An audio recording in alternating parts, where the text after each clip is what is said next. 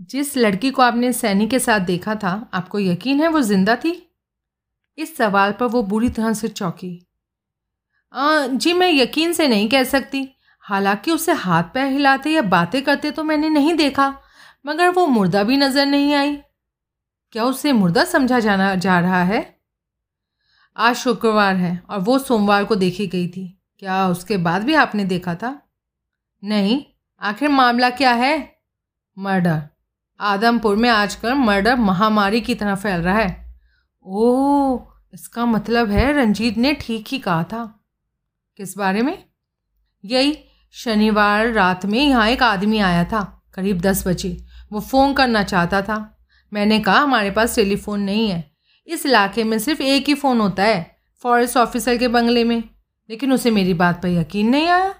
गुस्से में उल्टी सीधी बकवासें करने लगा। उसका कहना था क्योंकि वो मामूली आदमी है, इसलिए मैं उसके साथ सही तरीके से पेश नहीं आ रही थी। भाई, मैंने उसे समझाना चाहा, मगर वो तो अपनी ज़िद पे अड़ा रहा। उसके पीले चेहरे और बड़ी बड़ी काली आँखों से लगता था, जैसे उसके पीछे भूत लगे थे, या उस पर पागलपन का दौरा पड़ रहा था। गनीमत थी, रंजीत यहाँ था। उसे एक तरह से जबरन उस आदमी को यहाँ से खदेड़ना पड़ा। वो देखने में कैसा था? औरत ने जो हुलिया बताया मौजूदा हालत में, अजय के विचारानुसार वह सिर्फ़ एक ही आदमी पूरी तरह फिट बैठता था और उसका नाम था मनोहर लाल। उसने क्या कहा था? यही कि उसे बेहद ज़रूरी फ़ोन कॉल करनी है। क्या वो हमारा फ़ोन इस्तेमाल कर सकता है? मैंने कह दिया हमारा टेलीफोन नहीं है। इस पर बड़ा गुस्से में आ गया, गालियाँ बकनी शुरू कर दी। तब रंजीत ने उसे ज़बरदस्ती बाहर खदेड़ दिया। तुम उसी को ढूंढ रहे हो? नहीं, वो तो कल मिल गया था। देखने में खतरनाक पागल लगता था। क्या उसने किसी का मर्डर कर दिया? खुद मर्डर में इन्वॉल्व था। कौन है वो? उसका नाम मनोहर लाल था। कहकर अजय ने पूछा, आपने बताया था कि सोमवार तीसरे पहर सैनी उस लड़की की कार को गेस्ट हाउस की ओर ले जा रहा था? हाँ। गेस्ट हाउस में किसी बूढ़े के बारे में भी आपने बताया था। उसका नाम डेनियल है। वो केयर टेकर है। आपके बाद क्या उसने भी उन्हें देखा था? पता नहीं, महीने भर से मेरी उससे बोलचाल बंद है। कोई खास वजह? अजीब बड़ा बेवकूफ़ और गैर जिम्मेदार है बुढ़ा। उसने अपने पोती को सैनी के साथ चले जाने दिया। तभी से मैं उससे बात नहीं करती। सैनी की जिस नई लड़की का ज़िक्र आपने किया था, ये वही है? वो महीना भर पहले सैनी के साथ आदमपुर गई थी। तब से वापस नहीं लौटी? इसका क्या मतलब है? अजय को अचानक कुछ याद आया। उसका नाम लीना है? Eleanor Eleanor Daniel. लेकिन बूढ़ा उसे लीना कहकर ही पुकारता है। बूढ़ा डेनियल अभी भी यहीं है? वो कभी कहीं नहीं जाता। साल में एक आध बार ही नीचे जाता है। अजय उसे धन्यवाद देकर अपनी कार में सवार हो गया। ओए, एक मिनट रुको, ठहरो। औरत ने टोका। कहिए। आदमपुर में क्या कुछ हो रहा है? रजनी ठीक ठाक है ना? कुछ एक घंटे पहले तक तो थी, लेकिन अब का पता नहीं। और उसका पति, वो घटिया आदमी, वो मर चुका है। उसी का मर्डर किया गया था। उसका भी किया गया था। रजनी का तो इससे कोई संबंध नहीं है? नहीं। वाहिगुरु की कृपा है, मुझे उस लड़की से जी हमेशा लगाव रहा है। हालाँकि दो साल से उसकी शक्ल तक नहीं देखी। फिर भी मैं उसे भूली नहीं हूँ। वो अपने माँ बाप के साथ लॉज में आया करती थी। बड़ी छोटी थी और मुझसे काफ़ी घुल मिल गई थी। उसकी आँखों में पुरानी यादों की चमक थी। वक्त कितनी जल्दी गुजर जाता है। हर इंसान को कैसे कैसे हालात का सामना करना पड़ता है। हाय। रजनी को भी वक्त के हाथों काफ़ी कष्ट उठाने पड़े हैं। जी, आप ठीक कहती हैं। अजय ने एक बार फिर उसे धन्यवाद देकर इंजन स्टार्ट किया। पंप की सीमा से निकलकर फिएट गेस्ट हाउस की ओर घुमा दी। गेस्ट हाउस की दो मंजिला इमारत काफ़ी लंबी चौड़ी थी। सफ़ेद दाढ़ी और बालों वाला एक बूढ़ा पेड़ के नीचे बैठा सिगरेट फूक रहा था। अजय फिएट से उतर कर उसके पास पहुँचा। Mister Daniel? बूढ़े ने गौर से उसे देखा। मैं ही हूँ, कहिए। जी, मेरा नाम अजय कुमार है। पेशे से प्राइवेट जासूस हूँ। अजय गाली देता हुआ बोला पुलिस के साथ मिलकर एक गुमशुदा को तलाश कर रहा हूँ। गुमशुदा? अजय उसके सामने बैठ गया। जी आदमपुर से एक लड़की गायब है। कौन लड़की? हेलिनर तो नहीं? आ, वो कौन है? बूढ़े की झुर्रियों भरे चेहरे पर संदेह के भाव उत्पन्न हुए। मैं नहीं समझता तुम्हारा इससे कोई ताल्लुक है। ठीक है जाने दो। अजय ने अभी एलिनर के बारे में बात ना करना ही मुनासिब समझा। गुमशुदा लड़की का नाम मीना बावेजा है। पिछले शनिवार को सुखवंत कौर ने उसे अपने पेट्रोल पंप पर देखा था। उसका ख्याल है कि आप इस मामले में मेरी मदद कर सकते हैं। वो औरत? वो तो हमेशा ख्यालों में ही खोई रहती है। खैर, इस मामले का मुझसे क्या ताल्लुक है? सुखवंत कौर ने सोमवार तीसरे पहर भी इस लड़की को देखा था। लड़की कार में सैनी के साथ थी और वो इस तरफ़ ही आ रहे थे। आप देवराज सैनी को तो जानते हैं? जानता हूँ। सोमवार को मैंने भी उन्हें देखा था। यहीं से गुजर रहे थे। अच्छा तो लड़की का हुलिया बता सकते हो? इतना नज़दीक से तो मैंने उसे नहीं देखा था। बूढ़ा सफ़ेद बालों से भरा अपना सर हिलाकर बोला, मेरे विचार से वो जवान थी। ब्राउन शलवार सूट पहने थी। और सर पर स्कार्फ बांधा हुआ था। जब आपने ये सब देखा तो वो कार चला रही थी? नहीं, ये तो मैंने नहीं देखा। तुम तुम ज़बरदस्ती मुझसे कहलवाना चाहते हो? नहीं, माफ़ कीजिएगा, मुझे ऐसे ही लगा था। खैर, आप बताइए। मैंने तो सैनिक को कार चलाते हुए देखा था, और मैं नहीं जानता था कि उसके साथ वाली लड़की कौन थी। मेरे कहने का मतलब है मुझे सहनी से बदला लेना था। ये मेरी जाति का मामला है। मैंने सोचा उसे फटकारने का यही सही मौका है। इस तरफ़ ज़्यादा दूर तक वो नहीं जा सकता था। ये सड़क आगे जाकर ख़त्म हो जाती है। इसलिए मैंने उसका पीछा किया। पैदल। वहाँ तक पहुँचने में काफ़ी देर लगी। कूले में चोट लग जाने के बाद से मैं तेज़ नहीं चल पाता। एक ज़माना था। जब एक ही सांस में दूर तक दौड़ता चला जाता था। पहाड़ियों और ऊँची चट्टानों पर चढ़ने में मेरा मुकाबला कोई नहीं कर पाता था। बूढ़े को जवानी की यादों से बाहर लाने के लिए अजय ने मीना बावेजा की फ़ोटो जेब से निकाल कर उसे दिखाई। ये लड़की थी सैनी के साथ? हो सकता है। नहीं भी हो सकता। मैंने तुम्हें बताया था ना, इतने नज़दीक से उसे नहीं देखा। जब मैं पहाड़ी पर पहुँचा तो पेड़ों के बीच से उन्हें देखा था। वे गड्ढा खोद रहे थे। अजय चौका, क्या कर रहे थे? चिल्लाओ मत, मैं बहरा नहीं हूँ। वो गड्ढा खोद रहे थे। कैसा गड्ढा? मामूली, जैसा कि ज़मीन में खोदा जाता है। यहाँ शिकार करने पर सख्त पाबंदी है ना? इसलिए मैंने सोचा उन्होंने गलती से या जानबूझकर कोई हिरन मार डाला था। अब उसे दफना रहे थे ताकि किसी को पता ना चल सके। मैं उन पर चिल्लाया। साथ ही मुझे अपनी गलती का एहसास हो गया। मुझे इंतज़ार करके चुपचाप उनके पास पहुँचना चाहिए था। लेकिन पिछले कुछ एक सालों से बिल्कुल अकेला रह रहा होने के कारण मुझे जल्दी गुस्सा आ जाता है। ख़ास तौर से सैनी पर हम्म? हो तो तुम उसे जानते हो। मेरी आवाज़ सुनते ही वो कार की ओर दौड़ पड़ा। लड़की भी उसके पीछे भागी। कार थोड़े फासले पर सड़क के पास खड़ी थी। मेरे लिए उन्हें पकड़ पाना नामुमकिन था। मैं गड्ढे के पास गया। उनका फावड़ा उठा लाया। देखना चाहते हो? मैं वो गड्ढा देखना चाहूँगा। ज़रूर दिखाइए। हम्म, ज़रूर। वहाँ तक कार से जाया जा सकता है? हाँ हाँ बिल्कुल। लेकिन उसमें देखने जैसी कोई बात नहीं। आ, मामूली सा गड्ढा होगा वो। नहीं हाँ पता नहीं। फिर भी तुम देखना चाहता हूँ तो मैं तुम्हें दिखाऊँगा। बूढ़ा खड़ा हो गया। आओ।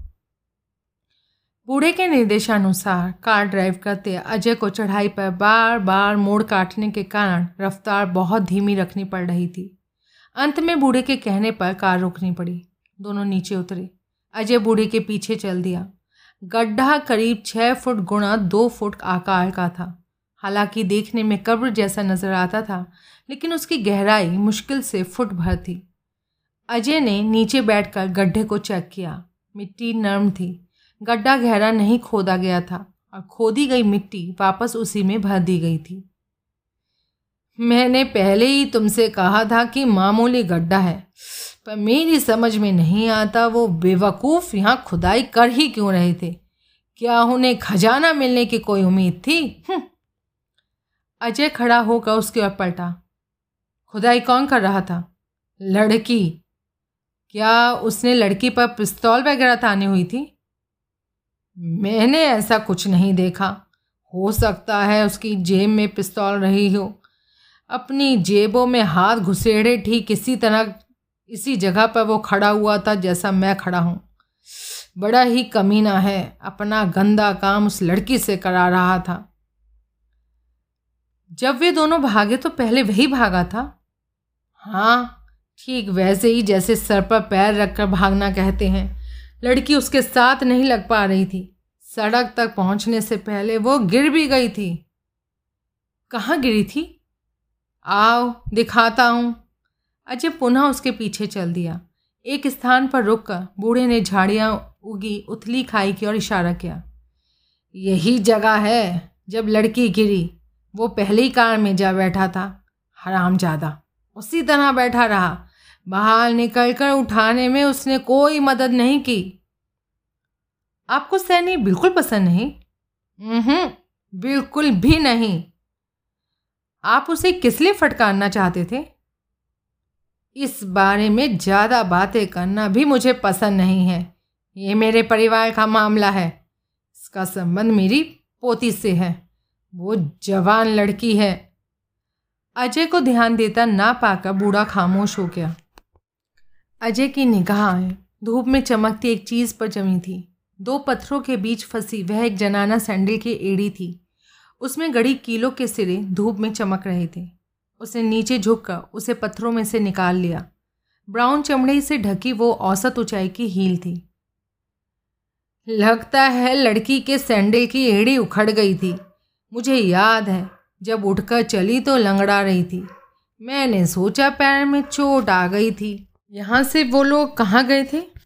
यहाँ से सिर्फ़ नीचे ही जाया जा सकता है। कुछ देर और आसपास का मुआयना करने के बाद अजय बूढ़े सहित अपनी कार की ओर चल दिया। बूढ़ा डैनियल गेस्ट हाउस के पीछे कॉटेज में रहता था। अजय क्योंकि उससे और पूछताछ करना चाहता था, इसलिए उसके साथ वहाँ पहुँचा। आप सारी सर्दियाँ यहीं गुजारते हैं? अजय ने बातचीत आरंभ करते हुए पूछा। हाँ अकेले? इस उम्र में और कौन मेरे साथ रहेगा?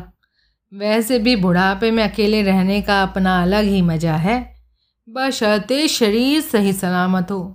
जवानी में मैंने भी दर्जनों तरह तरह के काम किए हैं, लेकिन शहरी ज़िंदगी मुझे कभी रास नहीं आई। दूर दराज के कस्बे और गाँव ही ज़्यादा पसंद है, ख़ास तौर पर पहाड़ी। मैं पहाड़ों का रहने वाला हूँ ना?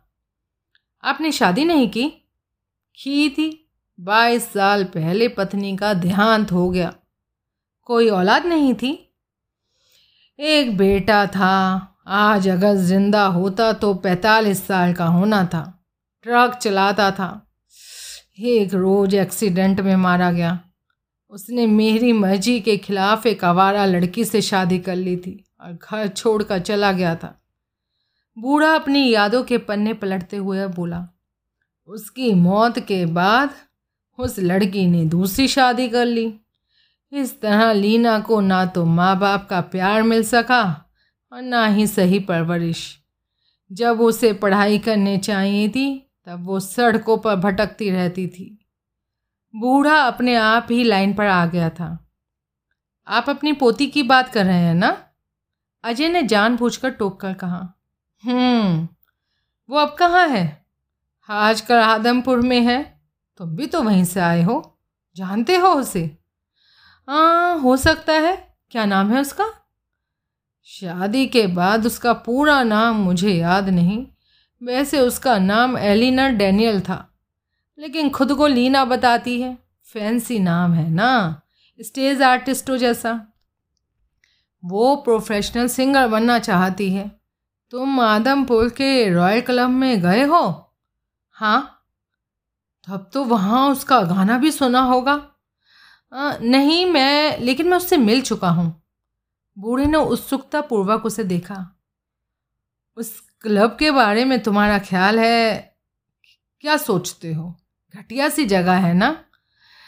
हाँ मैंने भी लीना को यही समझाया था। किसी नई शादीशुदा लड़की के काम करने लायक जगह वो नहीं है।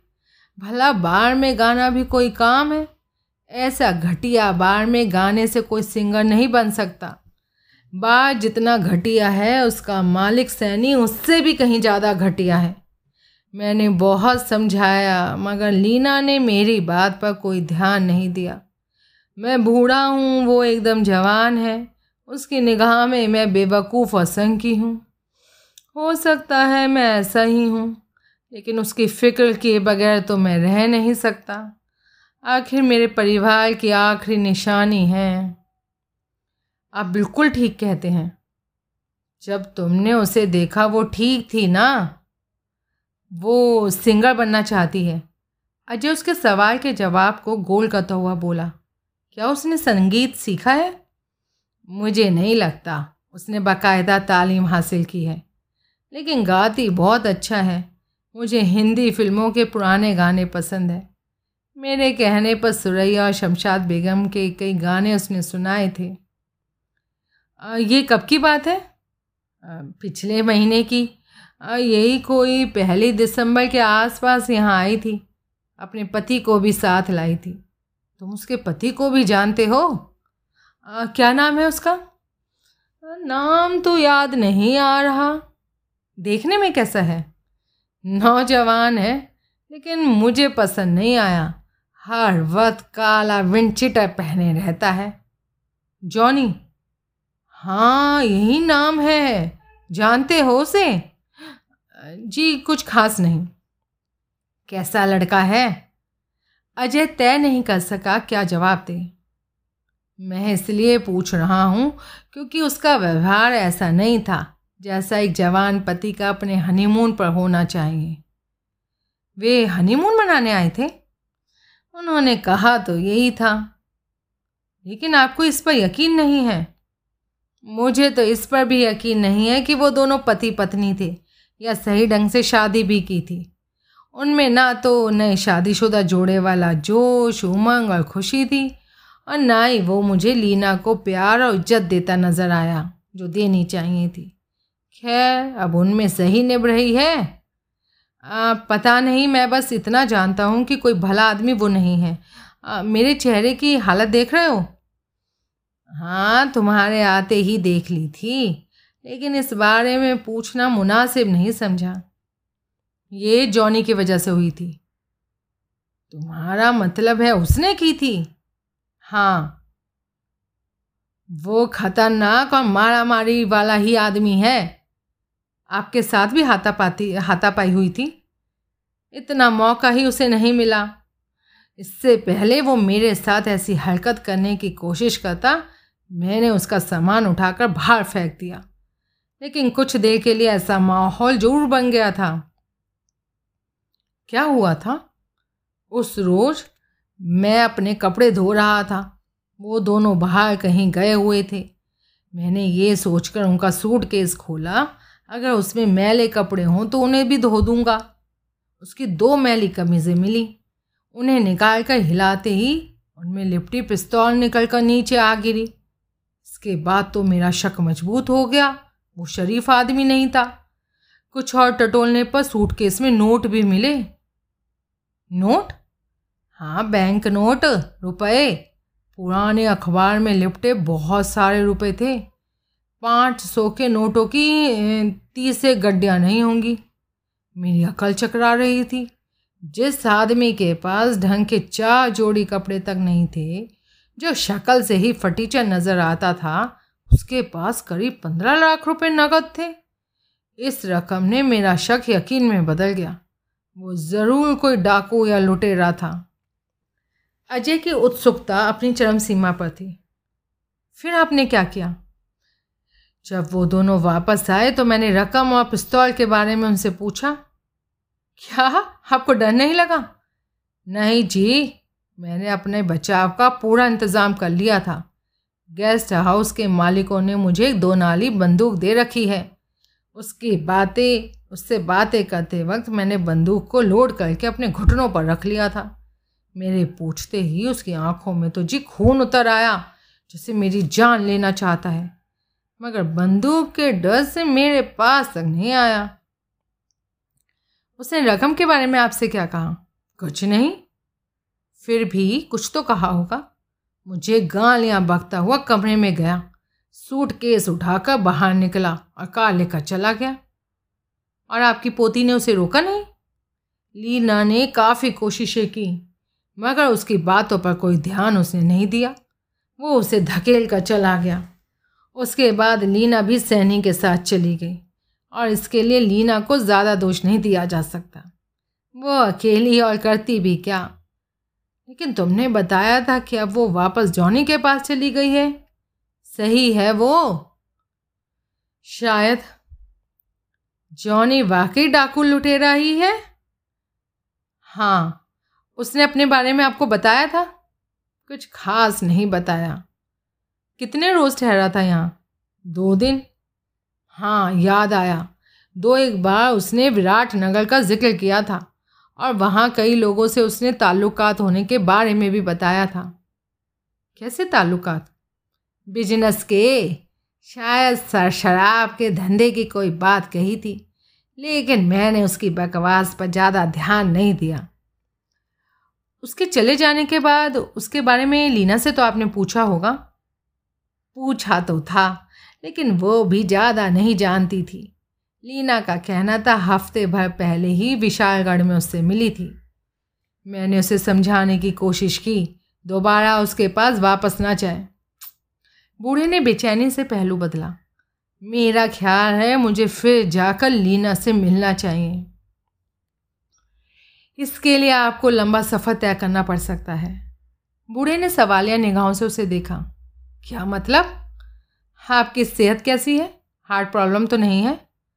बूढ़े ने अपनी छाती पर हाथ मारा। नहीं, क्यों? आपकी पोती मुसीबत में है। लीना मुसीबत में है? हाँ पुलिस को उसकी तलाश है। कार चुराने और हत्या के अपराध के संदेह में। किसकी हत्या के? पिछली रात सैनिक को शूट करके मार डाला गया है। मैंने लीना को घटनास्थल से भागते देखा था। बूढ़ा देर तक खामोश बैठा रहा। तुम मुझे बेवकूफ़ बना रहे हो? ये पहले क्यों नहीं बताया? मैं आपको चोट पहुंचाना नहीं चाहता था। मैं बूढ़ा ज़रूर हूँ, लेकिन घबरा जाने वाला आदमी नहीं हूँ। मैं जानता था, लीना मुसीबत में फंसने जा रही थी। उसे रोकने की बड़ी पूरी कोशिश मैंने की। आदमपुर जाकर उसे सैनी से दूर करने की कोशिश की। सैनी से भी और उसके उस शहर से भी। मगर उस जिद्दी लड़की ने मेरी बात नहीं मानी। संक्षिप्त मौन के पश्चात पूछा, क्या लीना ने हत्या की है? अभी तो ये पता नहीं, लेकिन उसने कहा तो चुराई थी। हाँ उसे ऐसा करने की क्या ज़रूरत थी?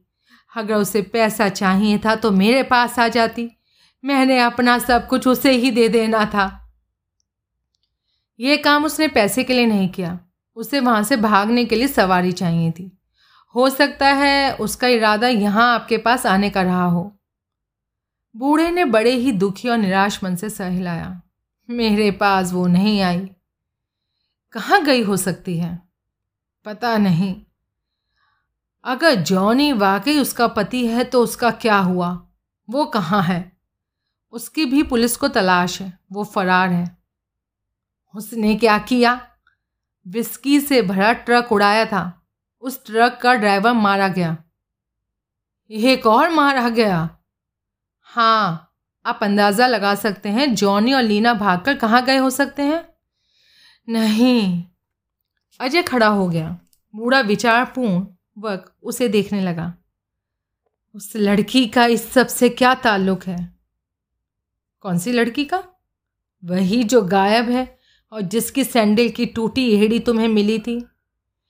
ये एक ऐसा सवाल है जिसका जवाब मैं भी जानना चाहता हूँ। तुम आदमपुर जा रहे हो? हाँ अगर आप चलना चाहें तो मैं आपको लिफ्ट दे सकता हूँ। इस मेहरबानी के लिए शुक्रिया, लेकिन मैं अभी इस बारे में सोचना चाहता हूँ। अगर लीना यहाँ आती है तो क्या आप मुझे बता देंगे? मिसेस सैनी के ज़रिए आप मुझे कांटेक्ट कर सकते हैं। इस बारे में अभी तो कुछ नहीं कहा जा सकता। हो सकता है बता दूँ और हो सकता है ना भी बताऊँ। बूढ़े ने गहरी सांस ली। यहाँ मेरे पास वो नहीं आएगी। खैर, मैं लीना की भलाई की खातिर ही कह रहा हूँ। दरवाजे से निकलता हुआ अजय बोला, अगर वो यहाँ आए तो मुझे बता देना। बूढ़ा दोनों हाथों से सर थामे, खामोश बैठा रहा। झील के किनारे के साथ जाती सड़क पर फेट ड्राइव करता अजय सैनी की लॉज के पास से गुजरने के बाद चौका। लॉज एक, लॉज तक गई प्राइवेट रोड के सिरे पर जिप्सी खड़ी थी। ड्राइविंग सीट पर मौजूद मिसेस सैनी विंडशील्ड के पीछे से ज़ोर ज़ोर से उसकी ओर हाथ हिला रही थी। सड़क की साइड में फेट पार्क करके अजय उसके पास पहुँचा। सफ़ेद शलवार सूट में आश्चर्यजनक ढंग से खूबसूरत नज़र आने के बावजूद उसके चेहरे का रंग उड़ा हुआ था। मुझे उम्मीद नहीं थी कि तुम यहाँ मिलोगी, अजय बोला। सुखवंत कौर ने बताया कि तुम यहाँ आए हो। मैं समझ गई, इधर से ही वापस लौटोगे, इसलिए यहाँ आकर इंतज़ार करने लगी। इनके लिए? अजय ने कहा और चाबियाँ निकाल कर उसे दे दी। मैं इसलिए नहीं आई हूँ। नर्वस हाथ से हाथ में चाबियाँ थामे, वह बोली, अब जबकि मैं यहाँ आ ही गई हूँ तो लॉज को देखना चाहती हूँ। तुम साथ चलोगे? अगर मैं तुम्हारी जगह होता तो वहाँ नहीं जाना चाहता था। मीना वहीं है? अजय ने जवाब नहीं दिया। मैंने दरवाजे पर दस्तक दी थी, लेकिन कोई नहीं बोला, क्या वो अंदर छुपी हुई है? नहीं, वो वहाँ कहीं नहीं है। जैसा कि तुम्हारे पति ने कहा था, मीना बवेजा गायब हो गई है। लेकिन उसने सोमवार के बारे में मुझसे झूठ बोला था। सोमवार को सुखवंत कौर ने उन्हें साथ साथ देखा था। उसने ही नहीं, बूढ़े डैनियल ने भी देखा था। बूढ़े ने जंगल में उन्हें अजीब सा काम करते हुए भी पकड़ा था। मिसेस सैनी के चेहरे पर शर्म की सुर्खी दौड़ गई। ऐसा क्या कर रहे थे? क्या वो नहीं? वो ज़मीन में गड्ढा खोद रही थी और तुम्हारा पति उसे खुदाई करते देख रहा था। क्या? गड्ढा खोद रही थी? हाँ। लेकिन क्यों? किस लिए? ये मैं भी नहीं जानता। तुम्हारे साथ बैठ सकता हूँ? ज़रूर आओ। वह बगल वाली सीट पर खिसक गई। अजय ड्राइविंग सीट पर बैठ गया। उसने ब्राउन चमड़े की एड़ी निकाल कर उसे दिखाई। इसे पहचानती हो? उसने एड़ी को उलट पुलट कर गौर से देखा। लगता तो है। हम्म, किसकी होनी चाहिए?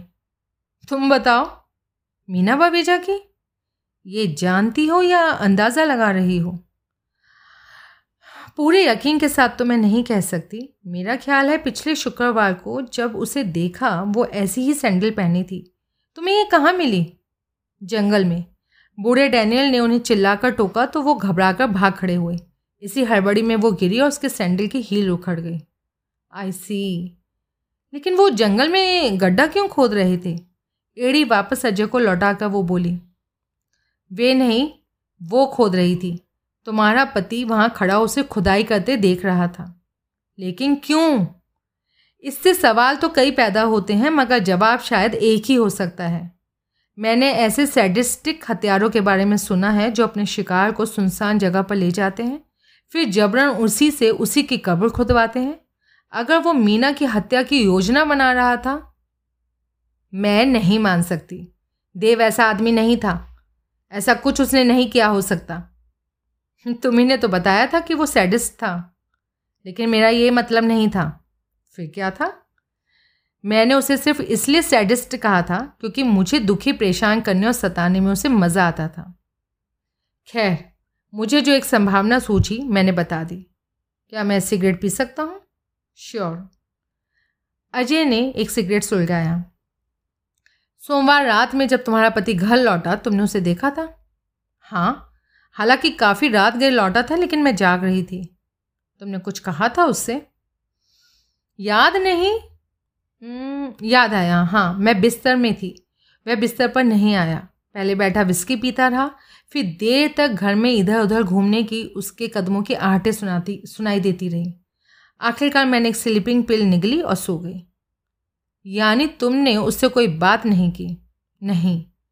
अचानक उसने अजय की बाहों पर हाथ रख दिया।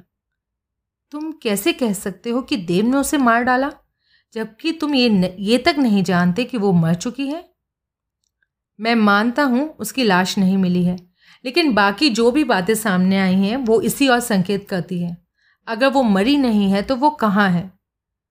अजय की बहा पर एकाएक उसकी उंगलियाँ ज़ोर से कस गईं और आँखों में विषादपूर्ण भाव उभर आए। मुझसे पूछ रहे हो? क्या तुम समझते हो मैंने उसे मार डाला? नहीं, बिल्कुल भी नहीं। अजय ने इनकार की और ध्यान देती प्रतीत वह नहीं हुई। सोमवार को सारा दिन मैं घर में रही थी। इसे साबित मैं कर सकती हूँ, उसने कहना जारी रखा। दोपहर के बाद मेरी एक सहेली मेरे पास आई थी। उसने लंच मेरे साथ लिया था, फिर रात के खाने पर भी ठहरी थी। जानते हो वो कौन थी? इससे कोई फ़र्क नहीं पड़ता। मेरे सामने अपनी एलिबी पेश करने की कोई ज़रूरत तुम्हें नहीं है। ज़रूरत भले ही ना हो, मगर मैं बताना चाहती हूँ। तुम्हें सुनने में एतराज़ है? नहीं। मेरी एक सहेली थी, Suman Chaudhary. S H O Samar Singh Chaudhary की पत्नी। हम अपनी महिला समिति की ओर से गरीब औरतों में सिलाई मशीनें बांटने के प्रोग्राम पर विचार करते रहे थे। हालाँकि चार दिन पुरानी बात है, मगर मुझे लगता है जैसे चार साल पुरानी बात हो। काफ़ी सोच विचार के बाद भी हम ठोस और कार आमद नतीजे पर नहीं पहुँच सकी। हमने बेकार ही वक्त ज़ाया किया। तुम ऐसा समझती हो? अब समझ रही हूँ। अब मुझे हर एक बात बेकार और बेवकूफ़ाना न लगती है। क्या तुम्हें कभी ऐसा लगा है कि वक्त तुम्हारे लिए ठहर गया है और तुम ऐसे शून्य में जी रहे हो जिसमें भविष्य कोई आएगा नहीं और भूत कोई था नहीं?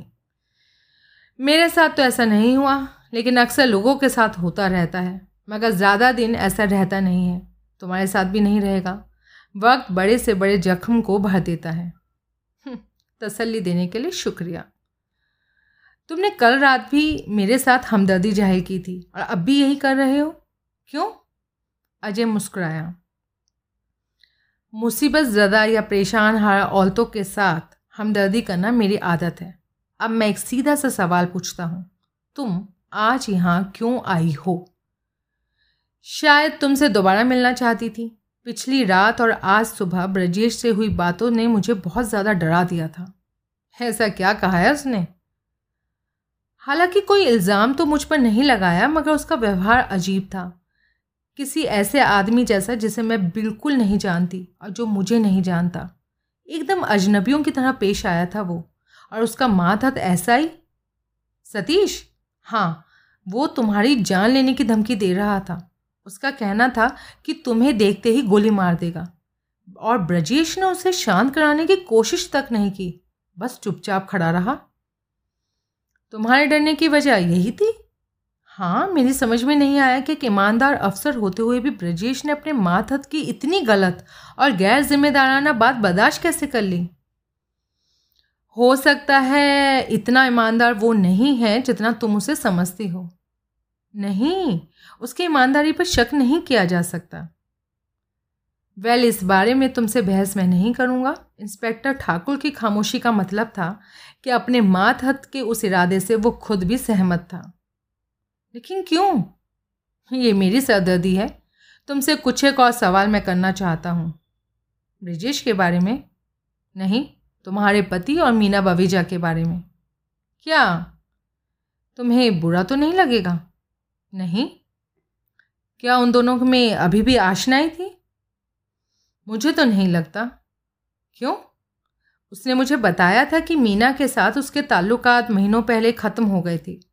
पहले तो मुझे इस बात पर यकीन नहीं आया, लेकिन जब मैंने मोटल में उन्हें साथ